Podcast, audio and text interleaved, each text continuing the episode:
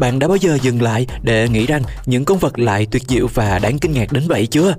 Ý tôi là thật đấy, tại sao một số trong số chúng lại có màu đen và trắng? Loại côn trùng nào mà nhìn cả thế giới chuyển động chậm chứ? Kẻ bất tử là ai? Hãy cùng tìm hiểu nào. Chúng ta đều biết rằng một diễn viên hài thì kể chuyện cười, nhưng một con tắc kè hoa lại có thể thay đổi màu sắc của nó. Nhưng nó không phải là con duy nhất. Những con cá dẹt như cá bơn có thể hợp nhất với đáy biển giống như một siêu điệp viên thực thụ. Nhiều loài cá ngựa tương tự như tắc kè hoa không chỉ vì khả năng thay đổi màu sắc mà còn ở chỗ hai mắt của chúng có thể di chuyển độc lập với nhau. Có những con cá ngựa không thể thay đổi màu sắc theo ý muốn, nhưng chúng được sinh ra với một màu sắc hòa trộn với môi trường sống của chúng. Màu đỏ cho san hô hoặc màu xanh lá cây cho tảo, ví dụ vậy. Bạch tuộc đổi màu nhanh hơn bất cứ ai và càng gần mặt nước khi ánh sáng mặt trời chiếu vào chúng, bạch tuộc sẽ trở nên trong suốt. Thỏ tuyết thay đổi màu lông của nó nhưng chỉ hai lần một năm. Vào mùa đông, nó có màu trắng và ngụy trang trong tuyết để trốn tránh những kẻ săn mồi. Ngoài ra, bộ lông của nó trở nên dài hơn để bảo vệ nó khỏi lạnh và mùa xuân nó trở thành màu xám. Chim hồng hạc có màu trắng xám, tảo và hải sản chúng ăn có chứa một chất gọi là carotenoid và nhờ đó, theo thời gian, chim hồng hạc có được bộ lông màu hồng.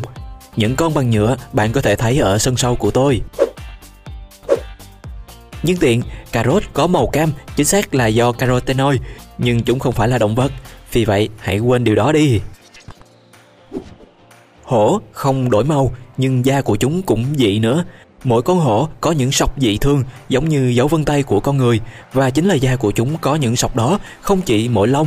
Vâng, nếu bạn cạo một con hổ từ đầu đến chân, nó vẫn sẽ trông giống một con hổ. Chỉ hói thôi. Gấu Bắc Cực không phải đều màu trắng, da của chúng màu đen bên dưới bộ lông. Chúng cần màu trắng để ngụy trang trong khi đi săn.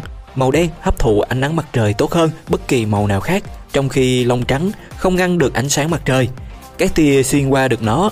Theo một nghĩa nào đó, gấu Bắc Cực có bộ lông trong suốt. Màu đen và trắng của ngựa văn không giúp nó trốn tránh kẻ săn mồi. Những gì nó làm là giúp tránh những vết côn trùng mang mầm bệnh, chẳng hạn như ruồi sét. một con ruồi nhìn thấy một con ngựa văn nhưng khi đến gần nó bay theo hoặc đâm vào con vật và bật ra. Không ai biết chính xác tại sao điều này xảy ra. Một giả thuyết cho rằng bộ lông đen trắng của ngựa văn tạo ra ảo ảnh quang học khiến côn trùng bối rối. Ngoài ra, ngựa văn không thể ngủ một mình. Chúng ngủ theo đàn.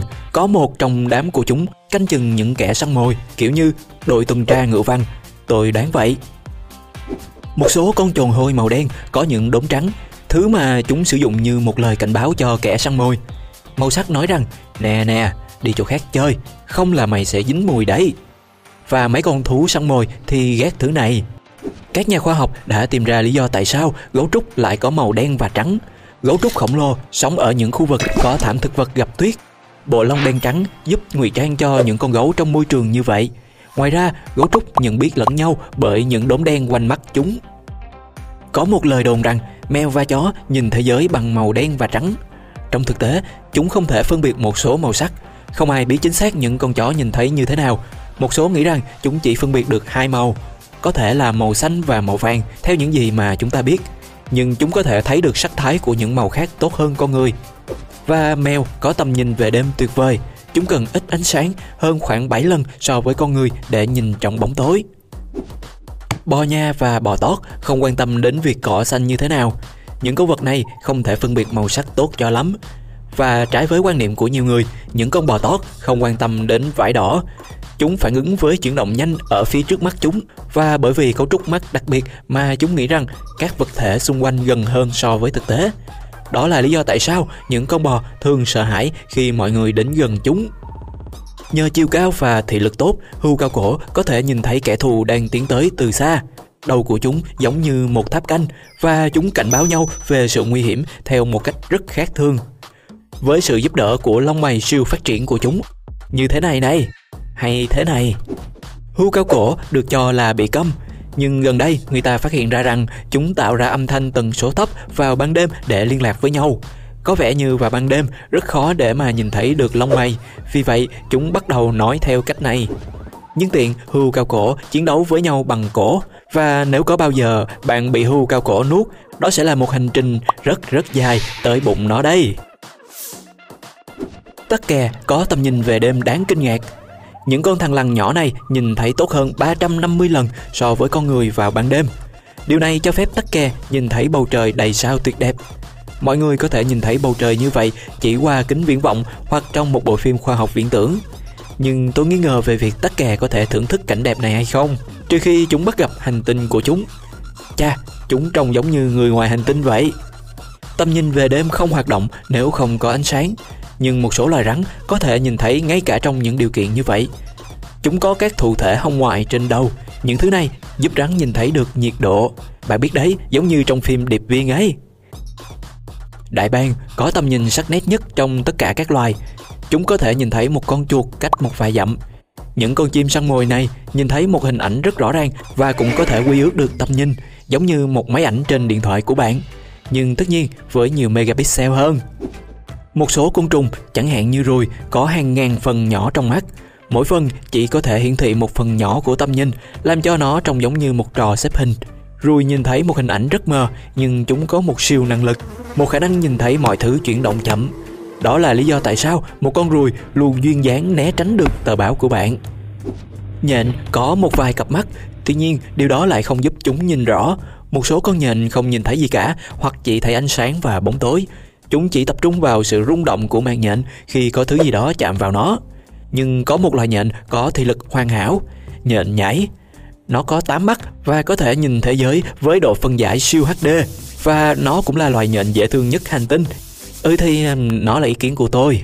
Một số con ếch chỉ có thể nhìn thấy được các vật thể chuyển động, có thể có rất nhiều thức ăn xung quanh nó, nhưng nếu bữa ăn trưa không di chuyển thì con ếch sẽ không nhìn thấy được nó. Cá thở nhờ sự trợ giúp của mang, cá voi thì nhờ sự trợ giúp của cái lỗ trên đỉnh đầu và những con rùa cả sáu họng trắng có thể thở qua mông của chúng.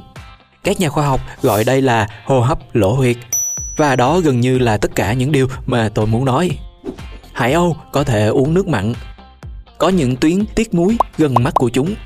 Những tuyến này làm sạch nước biển rất nhanh và lượng muối dư sẽ đi qua lỗ mũi những con chuột nhỏ bé thực sự rất giỏi trong việc đồng cảm. Một con chuột trở nên buồn bã và dễ bị tổn thương hơn nếu thấy một con chuột khác bị tổn thương. Nhưng điều này chỉ xảy ra với những con chuột là bạn với nhau. Chúng tôi gọi những con này là chuột tử tế.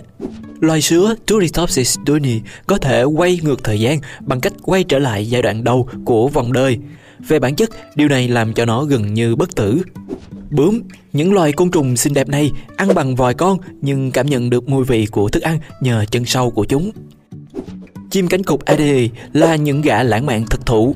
Chúng chỉ có một bạn đời trong đời. Con đực phải giao cho con cái một hòn đá mịn để xây dựng một gia đình. Bạn có thể nói đó là một loại nhẫn đính hôn. Tuy nhiên, giống như con người, một con chim cánh cụt cái có thể từ chối và không chấp nhận món quà. Cáo cũng lãng mạn, cáo đực là những người cha và người chồng tốt. Chúng hết lòng với người yêu của chúng cả đời, chăm sóc con cái và thậm chí nhặt bò chét từ bộ lông của chúng. Những con cáo đực tu sửa nhà hố của chúng và tham gia tích cực vào việc nuôi dưỡng con cái của chúng. Vượn Gibbon cũng yêu một lần và mãi mãi.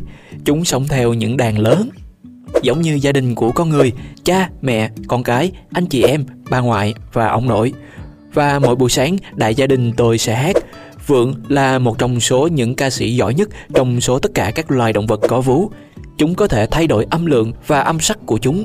Vượn Gibbon là những ca sĩ opera của rừng thực thụ. Cá heo có thể ngủ với một mắt nhắm và mắt còn lại mở. Một nửa bộ não thì nằm mơ và nghỉ ngơi, còn nửa sau thì quan sát chặt chẽ môi trường để phòng thấy dấu hiệu nguy hiểm. Bộ não hoàn hảo để ngủ trong các lớp học và các cuộc họp nhàm chán. Bên cạnh đó, cá heo tự điều khiển hơi thở của mình, chúng có thể chết đuối dễ dàng nếu toàn bộ não của chúng ngủ. Rái cá biển là loài ngủ dễ thương nhất trong số tất cả các loài động vật. Vào mùa hè, vì nóng mà rái cá biển dành tất cả thời gian dưới nước.